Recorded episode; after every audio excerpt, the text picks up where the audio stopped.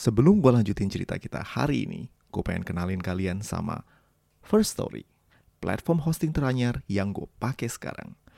Podcast Mitologi Santuy udah pindah hosting beberapa kali. Dan kali ini, gue yakin gak akan pindah ke lain hati. First Story adalah platform palu gada baru yang paling keren, lengkap, dan user-friendly. Bukan itu aja, gampang banget buat distribusi dan kelola podcast kalian di sini. Udah gitu doang. Eits, masih banyak fitur menarik dari First Story. First Story bisa kalian gunakan secara gratis. Yes, you heard that right. Gratis. Kalian bisa mengupload episode terjadwal dan juga mendistribusikan di seluruh platform hits di Indonesia. Dan yang menurut gue penting banget, tim customer service-nya responsif dan ramah banget karena terdiri dari tim yang berpengalaman dalam hal podcasting.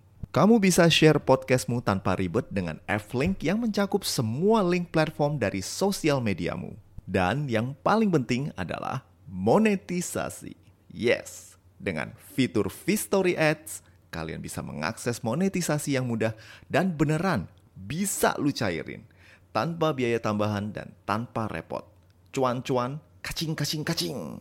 Gapai potensi maksimal podcastmu dengan tools dari platform hosting terbaik untuk kita para podcaster.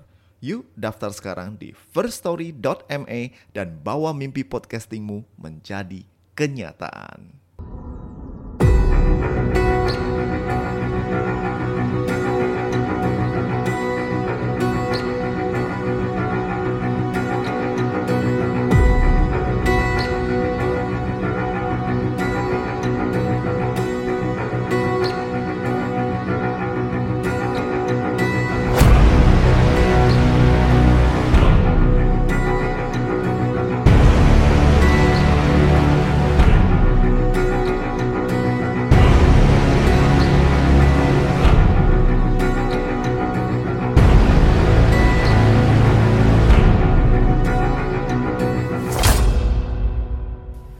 Kesunyian sungai Acheron terpecahkan oleh suara air yang dibelah oleh perahu Kiron.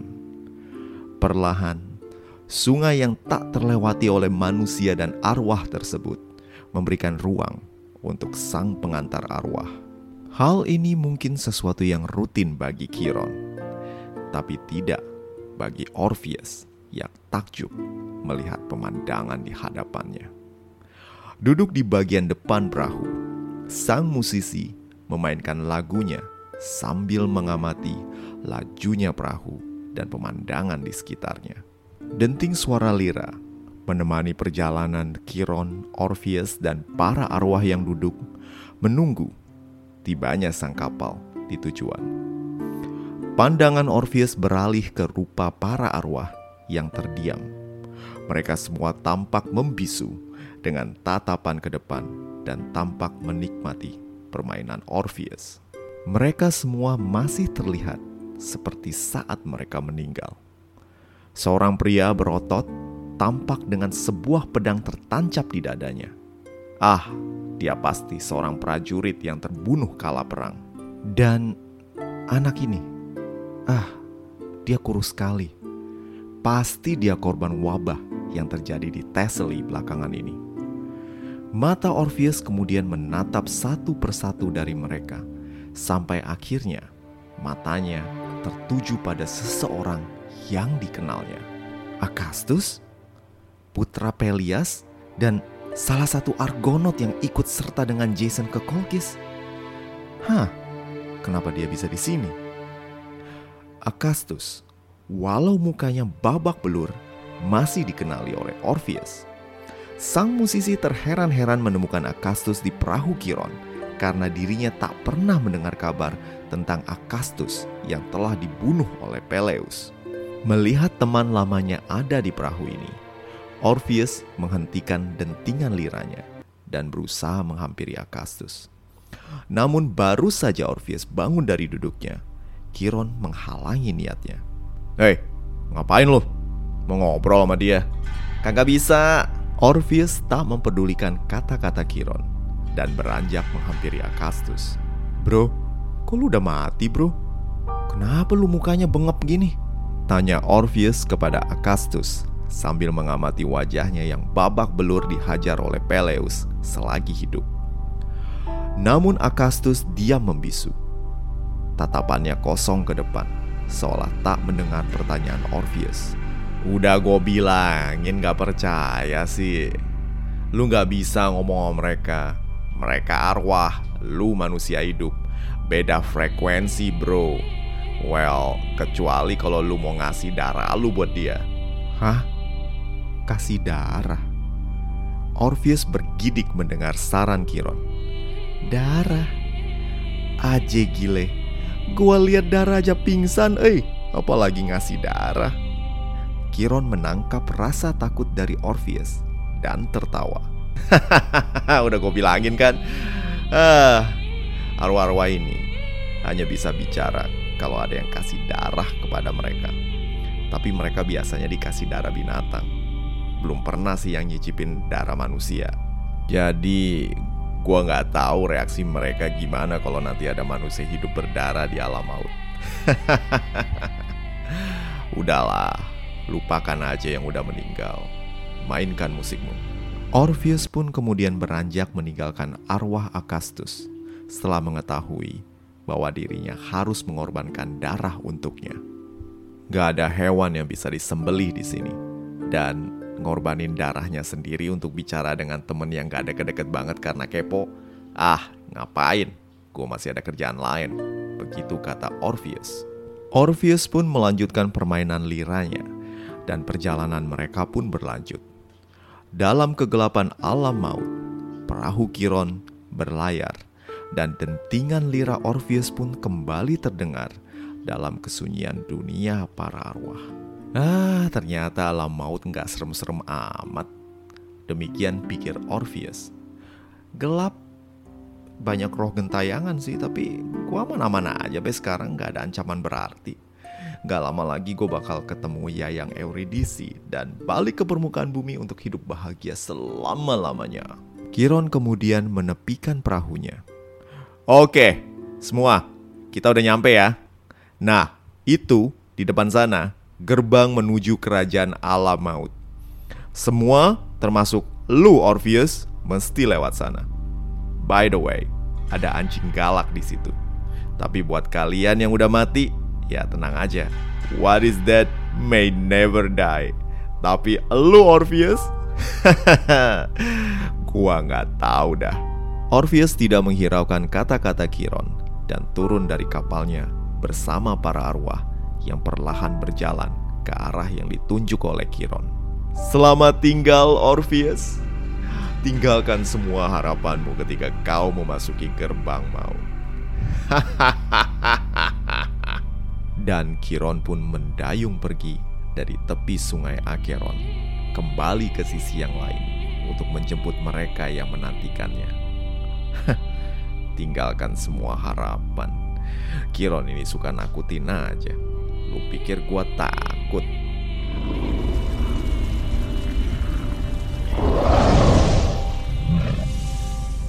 Eh, eh, eh. Suara apaan tuh? Kesombongan Orpheus pun bubar dan berganti dengan rasa takut.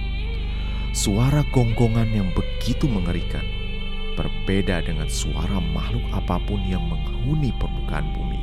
Orpheus berjalan perlahan mengikuti para arwah yang berjalan lunglai menuju kegelapan gua yang tampak tak berujung. Astaga, demi Zeus dan segala perselingkuhannya, suara apa itu? Suara mengerikan itu kembali terdengar, dan kali ini semakin buas terdengar. Sang asal suara sepertinya menunggu di ujung terowongan. Orpheus berhenti. Dirinya menimbang-nimbang apakah harus maju atau mundur.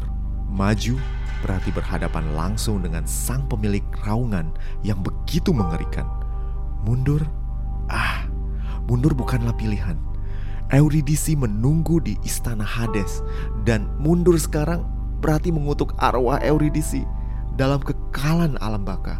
Orpheus menguatkan hatinya dan berjalan maju sendiri. Arwah-arwah yang tadinya berbaris di depannya sudah meninggalkan dirinya. Perlahan, Orpheus berjalan maju, meniti jalan batuan yang basah dan tak pernah melihat terangnya mentari. Suara itu kembali terdengar. Namun kali ini, Orpheus tak lagi menebak-nebak rupa sang pemilik raungan. Karena di hadapannya, tiga pasang mata berwarna merah darah menatap langsung kepadanya. Orpheus berhenti. Aura mengerikan tiba-tiba membekap jiwa. Tiga pasang mata tersebut kemudian bergerak dan menunjukkan dirinya. Apakah ini singa? Tubuhnya yang gelap bergerak perlahan, tampak mengintimidasi. Suara langkah kakinya menunjukkan bahwa hanya ada satu makhluk yang bergerak di sekitar Orpheus. Dan ketika Orpheus masih berusaha memahami makhluk apa ini, sang makhluk misterius menjulurkan kepalanya ke hadapannya. Jelaslah bagi Orpheus sekarang apa yang dihadapinya. Cerberus, anjing kepala tiga, penjaga neraka. Cerberus telah dikenal oleh Orpheus dan seluruh peradaban bangsanya sejak Zeus, Poseidon, dan Hades membagi wilayah kekuasaan mereka. Anjing kepala tiga, makhluk terkutuk keturunan dari Echidna, ibu para monster, dan Typhon, bapa para monster yang dulu pernah mengalahkan Zeus. Anjing kepala tiga yang hanya bisa ditaklukkan oleh Hades, sang empunya kerajaan maut. Dan kini bertugas sebagai penunggu gerbang kematian, mencegah roh-roh keluar dari Hades atau mencegah yang hidup untuk masuk. Kerberus tak kenal lelah dan tak pernah tidur.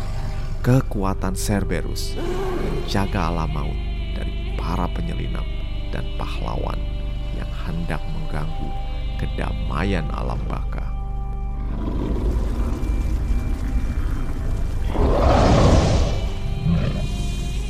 Orpheus jatuh tersungkur melihat rupa Cerberus yang begitu mengerikan. Tak pernah Orpheus melihat makhluk yang begitu buruk rupa, namun begitu mengerikan. Nafas Cerberus panas bagaikan uap belerang dan bau busuk mengisyaratkan bahwa ia hanya makan sesuatu yang bernyawa. Cerberus mengendus-ngendus tubuh Orpheus dan kemudian kembali menyeringai, seolah mengenali Orpheus yang berbeda dengan para arwah yang melewati penjagaannya. Orpheus terdiam, keringat dinginnya mengucur deras dan tangannya lunglai. Astaga, apa yang harus aku lakukan? Orpheus bukanlah petarung seperti Hercules atau Peleus, bukan penyihir seperti Medea yang jago berurusan dengan monster. Semua yang bisa dia lakukan hanyalah bermain musik. Ah, main musik. Benar juga. Biar gua coba mainkan lagu ini. Mungkin ini bisa menenangkan si anjing neraka. Atau mungkin ini juga bisa jadi requiem pengantarku ke alam baka. Mati beneran. Orpheus mulai memetik liranya irama dan melodi yang menenangkan terdengar membahana di kegelapan gua. Bahkan terdengar juga suara burung-burung yang entah datang dari mana. Orpheus yang setengah ketakutan, setengah pasrah menuangkan isi hatinya pada irama senar lira. Irama yang terlantun seolah beresonansi dengan perasaannya yang akan berpaling ke alam maut. Ya, Orpheus yang tahu kalau ini adalah permainan yang terakhir menutup matanya, tak ingin melihat kapan taring Kerberus akan mengoyak tubuhnya, melumat tangannya, dan menikmati raganya, membebaskan arwahnya dari penjara badannya. Namun apa yang dibayangkan oleh Orpheus tidak terjadi. Satu lagu berlalu dan Kerberus tidak juga menyerang Orpheus. Sang anjing kepala tiga nan buas malah duduk terdiam dengan lidah menjulur bagai anjing tetangga gue yang jinak. Cerberus tampak menikmati permainan Orpheus. Orpheus pun membuka matanya dan melihat sang anjing ganas kini tampak seperti anak anjing ramah yang penasaran akan hal yang baru. Orpheus pun kemudian melanjutkan permainan liranya dan memainkan irama yang menenangkan. Perlahan, apa yang diharapkan Orpheus pun terwujud. Cerberus meringkuk ke lantai Matanya yang merah darah pelan-pelan mulai kuyu dan tertutup. Cerberus penjaga alam maut, kini tertidur bagaikan anjing pudel yang kecapean main. Orpheus nyaris tak percaya dengan keberuntungan dan kemahirannya dalam bermain musik. Jika anjing penjaga neraka saja bisa takluk, Orpheus tak perlu takut lagi dengan alam maut. Benar juga kata Apollo ayahnya, musik akan menjadi senjatanya. Kepercayaan diri Orpheus membuncah. Sekarang ia tak lagi takut. Bermodal lantunan lagu dan denting liranya, Orpheus berjalan sambil memainkan irama musiknya yang terus terngiang di alam baka. Lantunan lagu Orpheus membuat alam Hades menjadi berbeda. Suasana yang biasanya suram dan tanpa pengharapan menjadi ceria dan hangat. Bahkan para penghuni Tartarus yang menderita siksa tanpa akhir tiba-tiba bisa menikmati masanya di sana. Ixion yang dihukum dalam roda api berputar tiba-tiba berhenti dan mendapatkan kelegaan sejenak. Tantalus akhirnya berhasil mendapatkan air yang dirindukannya. Sisyphus, sang penipu dewa, mendorong batunya ke bukit dengan ringan. Irama musik Orpheus telah mengguncang alam maut dan tentu saja hal ini membuat sang penguasa alam maut terusik. Hades telah menerima laporan dari Tartarus tentang bagaimana irama melodi yang ceria telah memberikan harapan untuk para penghuni neraka kekal. Hal yang sangat tak diharapkan oleh sang penguasa maut. Sebagian besar arwah di padang asphodel pun kini menari-nari di padang yang biasanya kosong dan tak nyaman tersebut. Belum lagi Persephone istrinya sekarang terus bernyanyi mengikuti irama lagu seolah ini adalah bumi di musim semi. Sudah, hentikan ini semua. Ini neraka. Bukannya konser Blackpink. Pengawal, jemput pengamen itu ke sini. Nyari mati dia. Nah, apa yang akan terjadi pada Orpheus di episode selanjutnya? Akankah ia selamat dari murka Hades? Semuanya akan ku ceritain di episode mendatang dari Mitologi Santuy. Sebelum kita bubaran, gue mau ngucapin terima kasih buat Ira dan Adinata yang udah traktir gue di laman traktir Mitologi Santuy.